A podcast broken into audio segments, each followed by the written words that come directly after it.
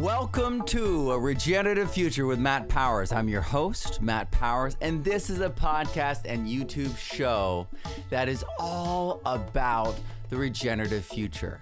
We are about finding the permaculture solutions to all of our problems, whether it's social, political, economic. There are regenerative solutions. There are better designs that serve both people and the environment on into the future, which is the balance of the three ethics. And today I, we have an incredible guest, someone who is foundational in my understanding of how to manage orchards and food forests and how to work with perennials. It, it, it, I'm talking about Michael Phillips, the holistic orchardist, the apple grower, fungal planet author. He, his his approach is the leading approach. His knowledge is so deep. He has such experience and he's such a wonderful teacher. So, if you're ready for a deep dive into the biology, the soil biology, the mycology of working with fruit trees, then then get ready for this episode because we're about to dive right into it, right into the thick of it. if you need some some point of reference, feel free to download the Permaculture Student 2, which is on my website. I'll put a link down in the in the description so that you can start there and get a kind of a base basis for what we're talking about. Um, but if you know what we're talking about, then get really excited because this is going to extend your understanding of mycology, going to extend your understanding of what actions we can take to partner with soil biology. So, advanced permaculture with Michael Phillips talking about how we can really partner with fungi in the orchard. Let's get into it. Here we go.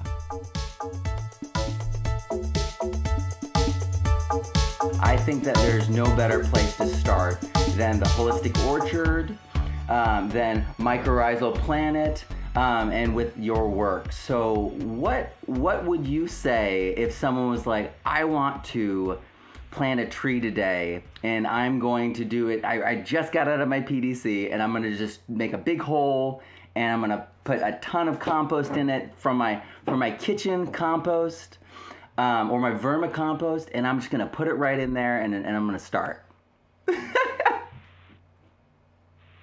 well, there's one aspect where what's there now in terms of like some kind of invasive plant or if you're planting and reco- recovering a monoculture cornfield where a lot of glyphosate Roundup has been used, there's some actions you need to take just to clean that site, so to speak, get the biology humming.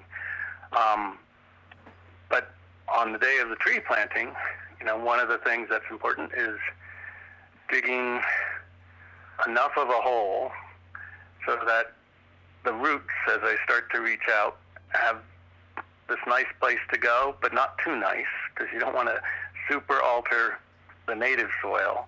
Um, but by loosening, adding things like oh some biochar, rock phosphate. Um, I, I guess I should preface this by saying I don't so much plant trees anymore as launch fungal ecosystems. And and so as I start to talk about soil amendments and certain minerals, um, underlying that is, is the fact that I'm definitely going to inoculate that root system with a mix of mycorrhizal fungi, ideally that has nine species in it, uh, which is the most that a commercial product offers. Those fungi, in turn, will colonize the roots. I want them to find safe places. Biochar is like that. They're going to eventually be building soil aggregates and, and, and have a lot more safe places, and that, that's the building of soil tilth. Um, I'm going to add a little compost to the hole. Not so much because I'm thinking about the nutrients in the compost, but the microbe diversity, the bacteria that are going to be found there, because they're going to work as partners with the fungi. Um, and in planting, I'm going to think about layering out the roots, just like a tree grows branches at different heights, reaching into the sunshine. Those roots are going to radiate around the tree into different quadrants seeking nutrients, you don't want to just plunge them right straight down into a very narrow hole. So all of that creates this really amenable place for roots to start reaching out and get into the native soil, for fungi to take that colonization, bring the nutrients, the minerals to the tree through the mycelium, and beyond that, we get into like what's the way to manage a young tree. So I'm, I'm going to include some ramial chipped wood on that surface somewhere. Um, and by this, I just mean the smaller parts, ideally of deciduous trees, because they're rich in soluble lignins. And all of this is tied into launching that fungal ecosystem. Absolutely. I was I was really I was really impressed with the the seasonal perspective on the fungal duff and and the way that so many people um, get caught up in the pH of things, and and the way that you approach it is really elegant by relying on that fungal duff to really be the determinant. Well, a, a few things going on there, Matt. Um, you know, long ago I asked myself the question, where does an apple tree want to grow? And just as explanation, I'll pretty much always say apple tree because that's like my heart companion. But that could be a pawpaw tree, that could be a persimmon tree, that could be a pear tree, that could be a peach tree, whatever, whatever your heart desires. We're talking about perennial species, woodsy species that produce fruit. And, and, and the answer to that question has to do with the biology. Um, it wants to be in a fungal place, but also out in the sunlight. And it turns out that right on the edge of the forest, the fungal biomass is 10 times greater than the bacterial biomass. Again, emphasizing that all these microbes are important. But that 10 to 1 ratio is something I want around my fruit trees. So I'm not saying you have to plant fruit trees on the edge of the forest. What I'm saying is we're going to bring soil ecosystem to where we plant our fruit trees.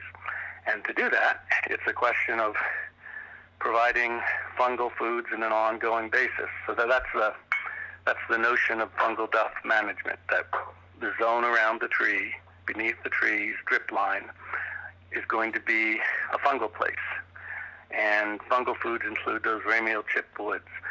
Um, I'm going to want taprooted plants in the vicinity of my fruit trees because they bring minerals up from deep and from broadly around. Those minerals go into the stalk and leaf of the plant. The leaf, the plant falls over. Now those minerals are available on the surface. So that, that to me is the taproot fertility loop. Um, I'm going to be interested in polyculture ideas. So maybe there's some nitrogen fixing shrubs. Maybe they're right near the fruit tree. Maybe they're further out, 100, 200 feet away in the orchard ecosystem. Um, but I'm going to coppice manage those. So their roots are bringing nitrogen into the underground economy, and I'm going to use that wood as a ramial source of the ideal nutrition for fungi to feed fruit trees. I may not even chip it. I may be piling brush or throwing some soil or hay over brush piles in low spots. It's, you know, as, as you start to listen to this, be thinking about, okay, forest edge, what's happening out there? I want to emulate that. That's, that's a great teacher for me. It's like, yeah, what happens on the forest edge? I want to bring that here into where I'm, I'm growing fruit. Another thing in this, we're going to do a, a quick sidebar because this is so cool. Um, another group of plants I like to have in the vicinity of an orchard ecosystem, and, and really anywhere on your property to the degree you can, are what are known as, as the soft hardwoods. So this is kind of straddling that line. They're, they're definitely deciduous species, but they're species like alder and willow and popple and birch and soft maple. And it turns out that these tree species have an affiliation with the two primary types of mycorrhizal fungi. So trees of the forest, they associate with ectomycorrhizae, which are, that's ECTO, and they're basically on the surface of the roots. And most of the plants on this precious earth affiliate with endomycorrhizal fungi, ENDO, and, and that means that those are the ones that actually penetrate into the root cell. Um, anyhow, these softer hardwoods, by having an affiliation with ectomycorrhizae means that there are hyphae, explorer hyphae, that run as much as 12 feet beyond the root to bring minerals back to the tree. That includes drilling down into bedrock, and, and now we're talking about remineralization from below. Those minerals are brought to the tree. The tree may need some of that, but by virtue of the fact that plant sap, protoplasm, serves as a mutual boundary between fungi and plant, some of those minerals are going to be taken up by other fungal species and carried now to the clovers and the grasses and the tap-rooted plants and the fruit trees and the berries. And so now you have this mineralization engine running, and it, it's all there because you did some polyculture stuff, but you probably didn't know it. But once you start to think this way, it's like, wow. Yeah. So I I've studied uh, fungi pretty pretty much through Paul Stamets's work and then one on one with Peter McCoy uh, as I wrote my book. He was one of my peer reviewers.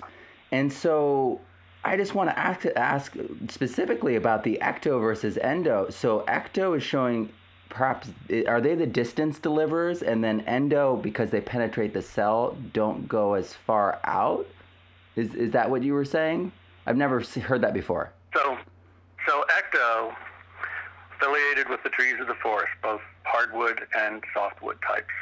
Um, these, these are the ones that are visible to our eye. We could, if we look at the fine roots of a, a tree and we see the white mycelium around them, right. we are seeing that mycorrhizae. We see their fruiting bodies. That's where the, the chanterelles, the boletes, the matsutakes, what have you, show up on the forest floor. And that particular type of fungi, which evolved from the white rot decomposition fungi, have explorer hyphae that can reach far and working in conjunction with bacteria along the length of the hyphae, the fungus gives the bacteria carbon sugars that it got from the plant. The bacteria, in turn, use organic acids to dissolve the rock, and then the fungal tip sucks back those minerals and takes them back to the plant. So that, that's an ability of ectomycorrhizal fungi. And when we have a species where endosystems can tap into the protoplasm where that ecto delivery happens, now we're starting to build this complex trade network where minerals, water, etc., are, are moving around throughout a plant community. And endo, if you picture your your thumb as the feeder root of a whatever plant, um, or a little root hair, and that's colonized by endotype mycorrhizae, and there's maybe 300 some species on on the planet. So we all pretty much have the same friends down there in the soil, no matter where we are.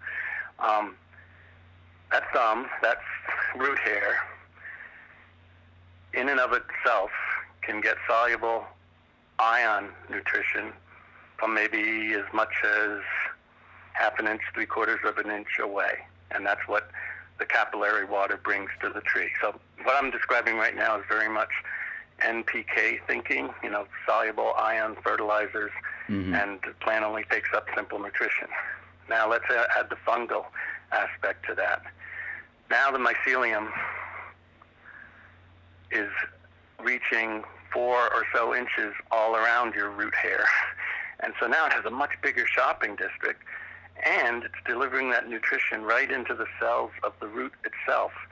That's where the nutrient transfer mechanism called the arbuscule is located.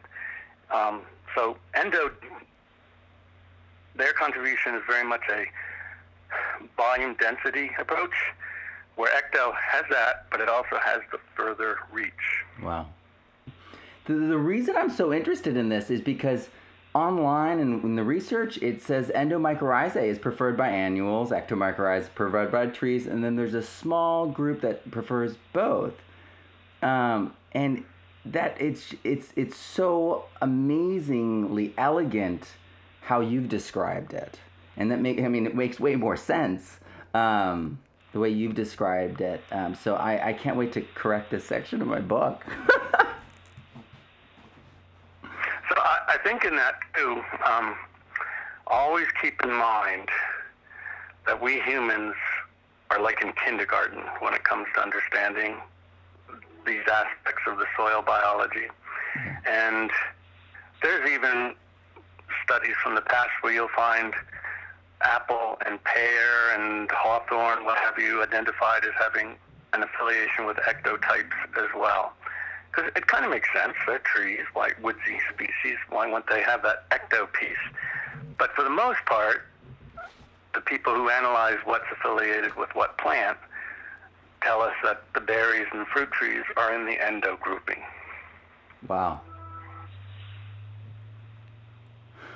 But I'm open-minded because those fungi can do so many adaptations and carry forward the mycelium and, and goodness that nothing is beyond them. And then with the bacterial relationship with the ectomycorrhizae, would those be the the the microbacteria that folks are talking about now? Another example, and this one is with endotypes. Most endomycorrhizae are considered phenomenal at delivering phosphorus of the soil uh, from the locked up portion of phosphorus in the soil to plants. And, and they do it working in conjunction with phosphate solubilizing bacteria that, in the same fashion, live and travel along the hypofilament, and nearer the tip, carbon sugars are exuded that feed those bacteria. That's where they do their work on that piece of rock phosphate, which normally that phosphorus would not be available as a soluble ion to the plant.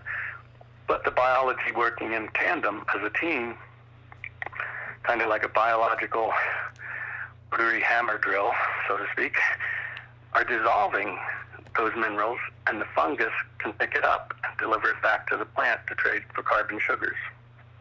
Well, I did not realize that the fungi was behaving so similarly um, as the plant root. I mean, the bacterial realm is, is really comes into play in that rhizosphere around the root zone. But I'm, I'm again, go back to that thumb, and, and that's your root hair, and four inches around is the mycelium. None of that in and of itself is that far, but it's a lot further than the root alone. Um, there's a lot of microbes in that zone. And when you start adding multiple species, now you have lots of thumbs, all with lots of mycelium around them. And some of those species will, if they're the same species, will fuse.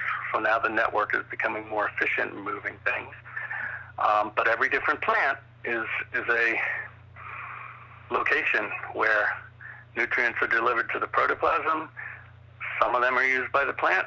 Some of those are taken by other fungi and moved along. And, and it's that plant community context where we start talking of not just 10, 100 times more soil volume access because there's fungus involved, but we're now talking about a million times more soil access for any plant in that plant community because of the teamwork that underlies it.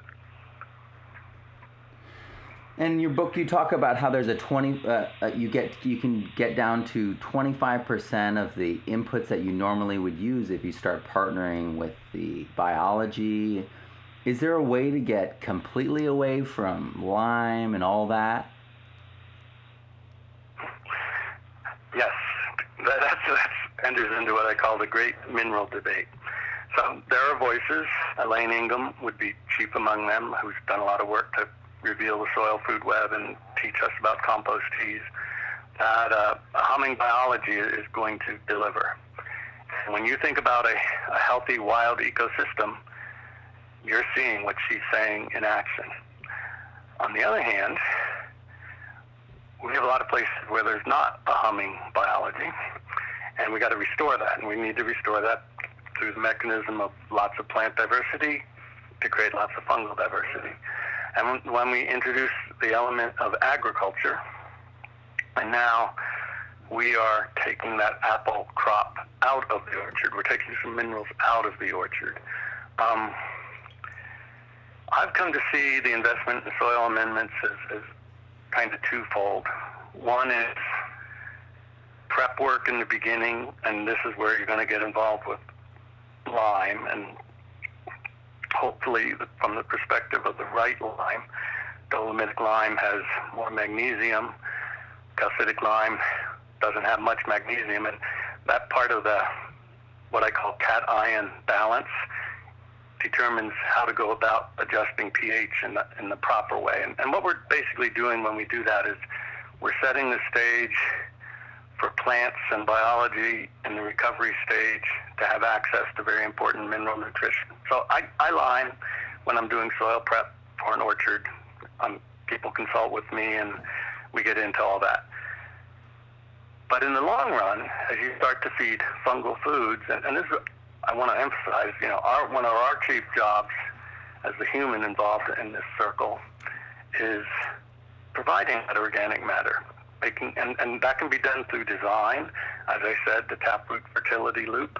That can be done by virtue of they did chip all this brushy matter along the highway or under the power lines, and I got some, lucky me, uh, and distribute that to my trees. But I'll also, when I make compost pile, which is another organic matter investment, um, I'll sprinkle a layer now and then with, as I might play for supposedly all the minerals from A to Z. I will um, sprinkle some gypsum because I know calcium is always a good bet. I will also, in my holistic spray program in the orchard, I utilize some minerals at certain critical points of influence on the plant's doing a lot of things like developing flower buds, setting, making seeds. Um, often that's the confluence when disease pressures and insect pressures are a lot higher. And now we're, getting into the realm of what I call healthy plant metabolism. Mineralization is very important there. So, comes to the great mineral debate, like I get it. Biology is where we want to go, and biology is going to trump soil fertility and what we think is important as humans many times over. Yet I also know that some soils have specific deficiencies. It's good to address that. Some soils have a real radical imbalance in terms of calcium to magnesium to potassium. It's good to address that because that helps the plant take it up in a more balanced form and, and use those minerals. Um, so there's some knowledge to be had in, in all camps. Absolutely. You probably could save a lot of money um, in terms of how much compost you have to purchase to change that soil. Um, if, if, you're not if you're not actually starting with uh, adjusting the minerals and it's really weird. So something that you mentioned right there, which absolutely the first time that I read your book absolutely stunned me was your herbal tea section because I've heard about, you know, these different kinds of teas and I I read the recipes and immediately had like the Elaine Ingham reaction, been like, oh, anaerobic. But but then to see your herbal tea recipes, how you're using EM and aerating, and then you're breaking it down to specifics as to what it's doing biologically, what it's bringing in nutrient wise. I had never seen that, and I wanted to ask, how did that begin, and how do you uh, find some of these discoveries, or maybe they're discoveries to you? so for me, that's that will do a little personal part first, where it began. I, um, I have a degree in civil engineering. I did that for ten months. Was in bumper to bumper traffic outside Washington D.C. watching the sunrise, and thought I'm not doing this. And so I retired at age 23. And my path led many places, as our paths do, and eventually I planted my first apple trees, started organic gardening, and I just wanted to do it organically. But I wasn't trained, and the knowledge of the time was all about input. There was no real depth to it. During that same time, my wife Nancy got interested in learning about healing plants, uh, plant medicines. And so she did the usual correspondence course, um, did an internship, um, which is often a group, um, as many as 40 people. And that group typically consists of 39 women and one guy. So it's mostly the women that follow this path. And anyway, she's learning about all these herbs, what plants are good for what conditions, how to make tinctures and salves and infused oils, mm. what have you. And she comes home, all the women, they come home and they look around and they see this guy. This guy is what I call the herbal husband. And the herbal husband, he's a good guy. But suddenly he's being given all these remedies for conditions he didn't even know he had, and and he, he recognizes I am feeling better. And for me, in my role as herbal husband, um, I started to understand good nutrients help my body system. Why can't I do that with plants? we we evolved from the same place, the same essence. And so that got me going with simple herbal teas, which was basically just fermented plants, uh, things like nettle or comfrey or horsetail for silica. But then I expanded it to the concept of fermented plant extracts. And in doing so, I'm certainly building on a knowledge base that, that others have explored before me. Um, Jerry Brunetti, his book, The Farm as Ecosystem, was certainly a, a guide in this process. Um, Korean natural farming this is done. This is done in Hawaii. This is done in India under various names, approaches. But my my thing was, I definitely want to boost calcium levels and silica levels on fruit trees. Calcium helps the fruit store better. Um, silica and calcium together form the foundation, what I call the cuticle defense against rots.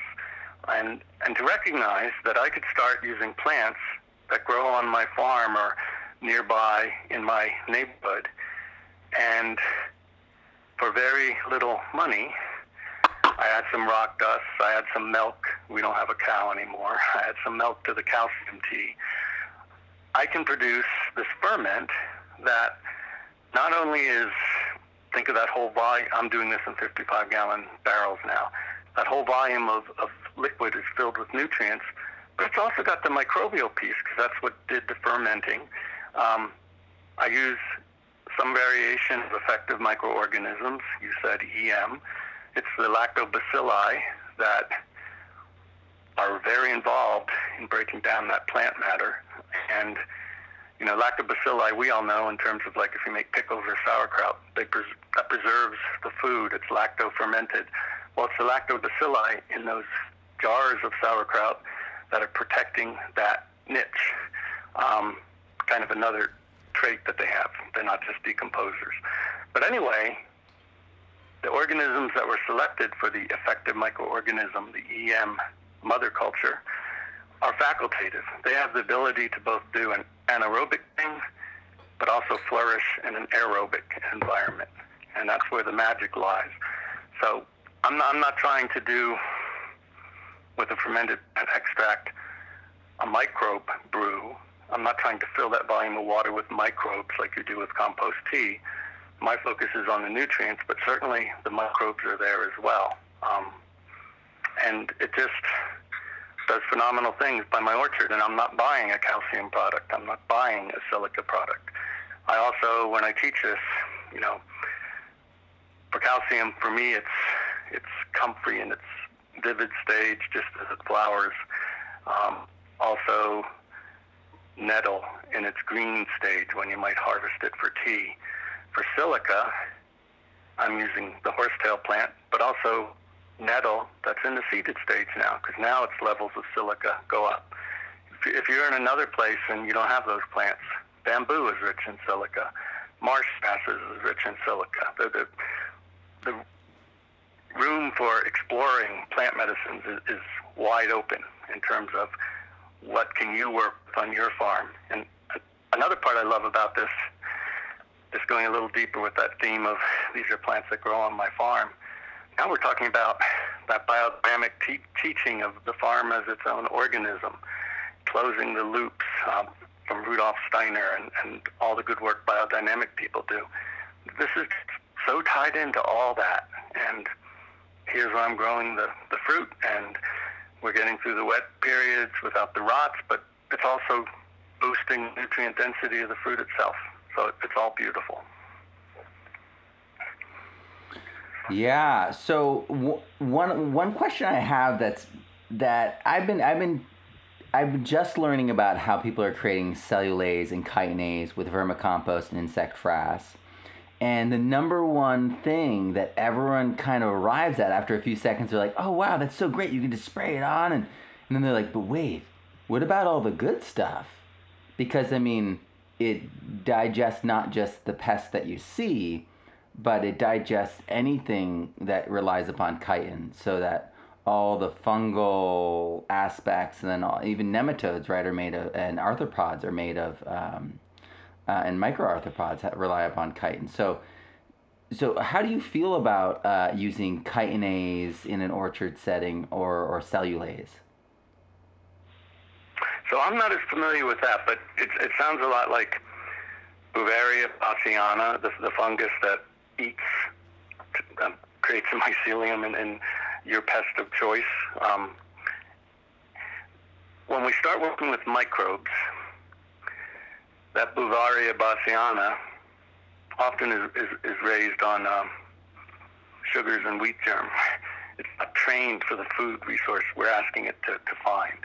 Um, so we can get a little bit more involved with training the microbe aspect. Now, what you're talking about is unfamiliar to me, so I would have to learn more. Okay. Um, another part, I mean, now we're talking about the surface of the plant.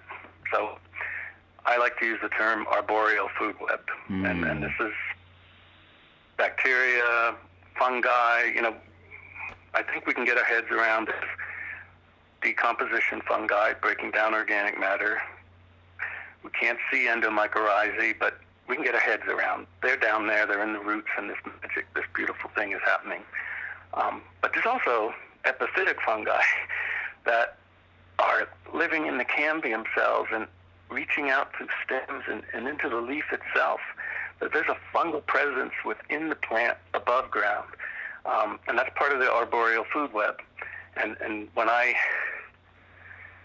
work with holistic sprays, I'm feeding foodstuffs and replenishing the population numbers on the surface of the leaf that's going to keep that arboreal food web humming. Um, you know, this opens the door on the concept of foliar feeding. Again, the ionists among us would have it that you spray some nutrients on the plant, and if it's early enough in the morning or late in the day, some of that gets taken in through the stoma, and that's how you're feeding. Well, that's the same simplicity that NPK thinking reflects in the soil below. And the microbe community consumes those nutrients. They consume each other. And that in turn makes a constant influx of nutrients available to the plant. Now let's add, let's remember something I just talked about. Those epiphytic fungi, hyphal tips are there on the surface, and they are taking nutrients in the same way mycorrhizal fungi do. And uh, you know, I said we were in kindergarten with mycorrhizae, with epiphytic fungi. We haven't even entered daycare. Yeah. Yeah, they're the ones that can suddenly kill a tree, like all of a sudden, and just like a flipping a switch, right? There's there is that aspect in all the camps, but wow. we have overlooked the beneficial aspects for far too long. So when when things get out of balance, yes, that part is there epiphytic fungi carry forward in the seed. I mean, this is something that plants have evolved with. And as we start to at least get into daycare, maybe maybe make it to first grade in the course of our lives, um, this is an untapped realm and, and one to start realizing. And, and I got here talking with you right now because you said, can we damage it? We sure can damage it. You know, the arboreal food web, that biology on the surface of the plant, it's subject to things out of our control, from hot, drought, really extreme cold, acid rain, ultraviolet light. This is why I work to replenish those populations through the holistic sprays that I do. Um, but now let's take put our eyes on what happens in industrial agriculture in terms of the use of fungicides. So fungicides, whether chemical or excessive use of so-called organic mineral fungicides, copper, lime sulfur, sulfur being probably the gentlest, um, that has major impact on these microbes. Fungicides kill things like the downy mildew and the rust diseases, which are fungal, but they also kill the epiphytic fungi. They dip to the soil. They kill the mycorrhizal fungi. They kill the decomposition fungi. We're our own worst enemy in terms of the way we've done agriculture this last hundred years, because we overlooked the good guys again and again and again, um, and to our own cost. Because when I talked about degraded soils, we're the driver. The human species is the driver of that. Absolutely. So the flower spraying. So I, I know a little bit about the endophytic um, fungi, but and I've heard that you can influence them and you can actually inoculate the seeds for the next generation by spraying the flowers. Is that is is that what what started that or I mean, I feel like so much of the things that I've heard are people studying you and trying to uh, come up with uh, for uh, come up with conclusions. As far as spraying the flowers, I, I don't know about that, so I'd have to ask, what are we spraying the flowers with? So when I spray, let's say, effective microorganisms, that's lactobacilli, that is various yeast species, which are unicellular fungi, um, and also photosynthetic bacteria, maybe some actinomycetes as well. But none of those species being sprayed are like the endophytic fungi species. So I'm not sure if we have an influence in that way or not. I know the common thing that um, my, my Bokashi friends like to say is that um, the microbes then become food um, for the native yes. indigenous species. But that, that's, that is certainly true. Yeah, wow, so fascinating. It, it, this is so awesome. So one of the other things that I thought was was fantastic was that you you, you have the term orchard compost, which seems like a no-brainer, but I don't see that everywhere. and it's really a critical linchpin in how we treat the orchard in, in, in regular care. So my rap on compost is myself included to me, that was always like, okay, organic matter is being broken down and, and this replenishes nutrients. I took a crop out, I put compost in, that helps replenish nutrients. And I've come to understand that compost is far much more than that. It, it's through compost that we continue to replenish microbial diversity. And so my thing, compost, orchard compost. Another way of saying that is bacterial compost from fungal dominated compost. So bacterial compost is going in and carbon in proper amounts, get a 20 to 1 or so ratio, and the pile heats up. Some people turn their piles. You know, we could have a debate about that. Um, but it's definitely bacterial dominated, and, and that goes out into the gardens. And I'll take that compost in process, not necessarily fully mature, and I'll mix it with the same volume of ramial chipped wood. Now I've upped the carbon to nitrogen ratio to more like 40 to 1, and that pile is going to sit for 6 to 12 months totally untouched. Uh, when I do my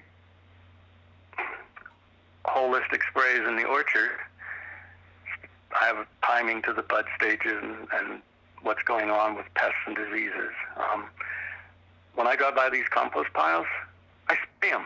I spray them with my sprayer. That sounds really weird, doesn't it? But what's in my sprayer makes all the difference. And, and in there are fatty acids from um, seed oils using neem and karanja. Someday hemp oil is going to be in this picture when mm. it gets to be more economical because we're finally growing lots of hemp everywhere.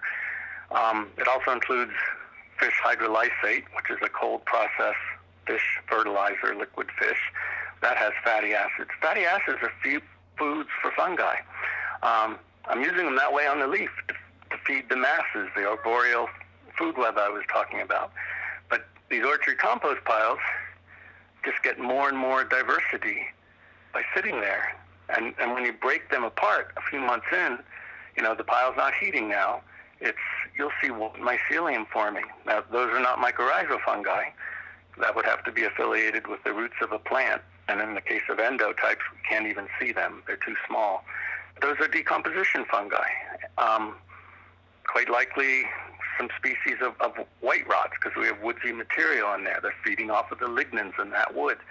And when I spread that in the orchard and around the berry plantings, I am spreading a fungal diversity. That's what orchard compost is. I have a fourth book I wrote with my wife Nancy called Herbalist's Way. And, and every time I write a book, The Mycorrhizal Planet came out two, three years ago, I, I have to recover both economically and, and just like I got to do other things in life too besides just zone in here. But I'm I'm already feeling the building of the energy for a next book, and it, it it's going to be um, you know one never knows. So you get to to the finish line what the title will be. But right now it's going to be called Growing Healthy Plants: Holistic Principles for a Greener World, and and it's going to be all about telling everyone, no matter how you're involved with plants, how you're involved with the earth. Um, this is how nature does health, and we need to get it in our brains because there's there's some definite things that we can do. Um, for me, those five principles: um, fungal stewardship. We've been talking about that. Mineralization. We brought brought that into the the picture. Um, haven't gotten into talking with you today about green immune function, but plants have an immune aspect to their phytochemistry. This is how they resist disease. If they didn't have this ability, look out the window, you wouldn't see any plants. You would have all died long ago because diseases are, are really, really smart. But nature, the system, is smarter. Um, the notion of the arboreal food web, what I call competitive colonization, that's key to preventing diseases from taking hold. And, and the final piece is outrageous diversity building a really diverse plant community because that builds and contributes to a really diverse fungal community. And when we tie all these together, you know, that's the basis of health. We have all these words, um, organic, certified organic, beyond organic, biodynamic, ecological. Um, and, and I like the nuance of words. But for me, once I got through that herbal husband phase, uh, I started to see it as this is an allopathic choice. This is something to thwart, buffer against a pest or a disease, which in truth are symptoms. Um, and you'll get this language in herbal medicine studies, quite a lot of it. Um, or we have a holistic choice, something that builds health of the system. It builds it from within. Our approach in agriculture, whatever form you want to, from industrial agriculture to the basic backyard garden, has been the training has been pest, disease, symptom, um, overwhelmed, find a medicine, find find a remedy, find a spray that toxifies, kills, removes the problem. When you work from within, you let the plant do it through its own immune function you let outrageous diversity. Here, here I'll just give you one quickie. so this whole plant community and the mycelium and this vision of interaction, um, not just passing nutrients and water, but also chemical messaging, electrical pulsing. And so imagine your, your space, your ecosystem.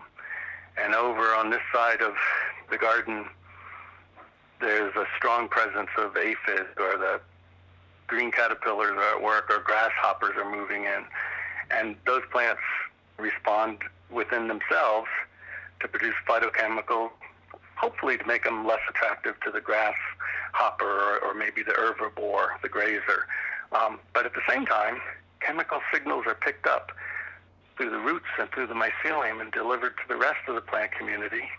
And plants that are subject to that particular pest, let's choose aphids, they in turn start producing compounds, volatile oils, that draw beneficials before the food resource, the aphid, arrives to their end of the ecosystem. It's, it's just brilliant what's going on out there. And, and as we can understand it, and take these principles and make them our own for whatever we grow, we are going to become better growers. We're going to become better earth stewards, and it's going to be a good life. Wow. Thank you so much for taking the time to, to talk with me. This was this was amazing. Well, you're very welcome, and uh, yeah, spread the good word. we um, have a lot of work to do as, as humans, and the more degraded lands we restore and, and we bring back vibrant plant communities, that's how we are ultimately going to address climate change. It's how we're ultimately going to get to the, the better place we need to get to. Absolutely. So where can we learn more? Where can folks go to uh, maybe subscribe or, or, or get ready for your next book? So fruit growers, you know, for me, each each time I wrote, wrote apple grower, then I wrote holistic orchard, and even mycorrhizal planet has its fruit part. Um, that's the trilogy that launches you into the realm of, of fruit growing trees and, and berries. And certainly fungal principles apply to the garden. Um, I said earlier, I think I said it, that endomycorrhizae affiliate with about 85% of the species of plants on the planet. That's, like most plants. And people have this notion that gardening is bacteria, and, and maybe I even slightly reinforced it when I talked about garden compost, orchard compost. But most plants, you know, brassicas, the broccoli, the cabbage, and chard, red beets, buckwheat are non-mycorrhizal, we think, mostly. Um, again, things adapt, things evolve. But otherwise, the onions, the tomatoes, the potatoes, they follow the same rules. They like fungal friends. It, it makes them stronger plants. Um, holistic principles apply there. You know, they have diseases. Well, create competitive colonization, feed the good microbes fatty acids. This is how it all comes together. Um, we all have a lot to learn, it's it's going to these principles. And for me, that launching pad was was definitely mycorrhizal fungi. So I think what I did in that book was yes, I had read Paul Stamets' books. I um, I've met him a couple times. I'm familiar with Peter McCoy's work. I have his book. And I saw in that lots of great knowledge, but I saw mycologist's work examining the fungal realm. I'm not trained that way. I'm a grower. I'm a plant person. I'm a tree person. And I wanted to explore what mycorrhizal fungi do for plants and the interaction of the two. And that's that's a good way to go about it because that whole word, mycorrhizal, uh, the Greek roots, myco, that's the fungal kingdom, rhiza, that's the root realm. It takes two to tangle, plant, fungus. Starting to learn about that and to think fungally, to do fungally, that's the answer to your question. Yeah, it was it was so phenomenal to find your work and find the doing because I mean I've read Radical Mycology twice and then I've had I've written like written basically a synthesis of it in my own book and then had Peter correct me. But then to find your book and find all the practices, the how to, and then the science of those reactions and interactions was like like finding a new horizon that was I, that I had not found in permaculture. And meanwhile, I had you know two dozen peer reviewers. I mean, I've was it just was so so precious to be able to find your work and to implement it. And I'm going to be rewriting uh, a third edition of my book because you know I'm I'm a writer too. so I'm always going back and tinkering, especially because my stuff is so general. Um, you really have to as you find new information to keep it up to date. So I I'm just so grateful for the work that you've done and seeing that it was informational, that it was analytic and being like, well, I need the action part. I need the interaction part. Thank you. Oh, you're very welcome. This, this has been a, a fun hour spending time with you and, and talking about the things that I, I love to share about. Well, yeah, I, I, just really appreciate it. You know, when you were talking, um, just to go tangential for a moment, when you're talking about allopathic versus holistic, it makes me really think that that is like a root, like a metaphorical root for what is wrong right now with the Western, especially American perspective, is that we are seeking solutions that are like burnt earth kind of solutions rather than like, well, let's work with the immune system. no, absolutely. And, um, you know, take those analogies to how we do medicine for, for humans. Um, we're, we're riddled with allopathy, and, and it has a place. There's a time when, let's say, fire blight bacteria and conditions are just right. I might need to do something a little more drastic, but I don't need to do it every time, not if I'm building a healthy system. And, and that's what we need to know and understand in a very intimate way. It, it's, it's not just our health at stake here. It's not just the crops that we grow, the whole idea of nutrient density. It's not just the wildlands it's it's our planet. It's our future for our species, and if getting this message out and starting to articulate it, and more and more people are, are doing it and seeing how it comes together, um, we're going to find answers. We're going to find solutions. But we have to get out of that allopathic mindset, like you said. I think it might even deal with politics. My my mom was a, a Connecticut like middle of the road politician for like 16 years. Um, and, and it just feels like we're in this kind of like s- symptomatic, fractured perspective, even in education, the siloing that we see, you know, at a university level and even on a high school level. I mean, humanities is hard to find where you combine English. That's what I am. I'm a humanities credential teacher. Um, and so this holistic from within understanding systemic um, systems, you know, it just seems like that is not something that we culturally even even grasp right now. No, I, I would agree with you. You know, it's we got to get back to basics. We got to understand holism and and find our ways of, of supporting that. You know, when I talk in my classes about the soil food web, and I introduce people, and, and everyone has a sense of this, but you know the trophic layers, you got the bacteria and fungi breaking down organic matter, and nematodes and protozoa feeding that, and there's trillions and trillions of organisms, and tell people, I think of that as my team, and in a very arrogant sense, I'm the captain of this amazing team. Um, call myself captain of something so wise and intelligent is the arrogant part. But I know as captain, I have one job. My job is really, really simple, and not not screw things up for my team, and and that's my guiding directive.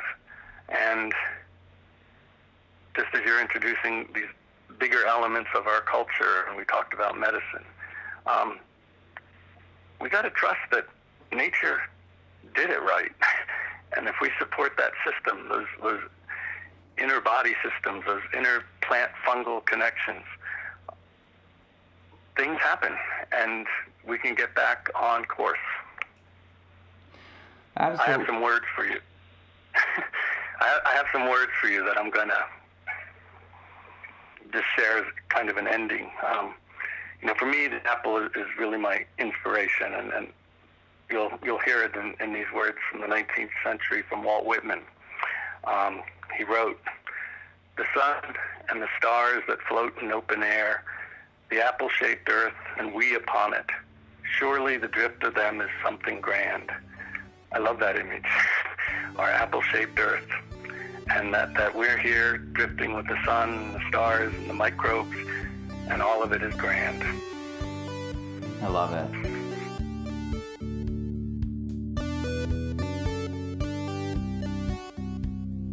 Wow, that was an incredible interview with Michael. His knowledge is so deep. I was able to understand things, you know, at a new level. And I would love for you to check out what I have done, the free ebook, the Permaculture Student 2. hop in there, check it out, and you will understand what we were talking about at a greater level, and you'll be able to have that understanding applied to all that information in there and take it a little bit further, which is what this program in many ways is. I'm always looking for that further edge, always looking for that caveat, that that that condition that it well it depends complexity because that's where the newer understanding is that's where the greater fluency is waiting for all of us and that's, you know, a big part of what I do in my courses. The Advanced Permaculture Student Online, we go so deep. Uh, Michael Phillips is a primary focus um, in my course. It was an absolute pleasure to have him on there and to kind of run a lot of the other teachers' teachings that we have out in the world today through his expertise and get some really incredible feedback and insight on you know, the caveats, the context that it depends um, when it comes to all these other contexts and other teachers. His experience is stunning. His understanding is amazing. And we're so lucky to have him writing and releasing new material constantly out into the world. If you like this sort of thing, please share it with your friends. Please subscribe. And please check out the free books, free courses, and other free resources at thepermaculturestudent.com. I'm Matt Powers. Grow abundantly, learn daily, and live regeneratively.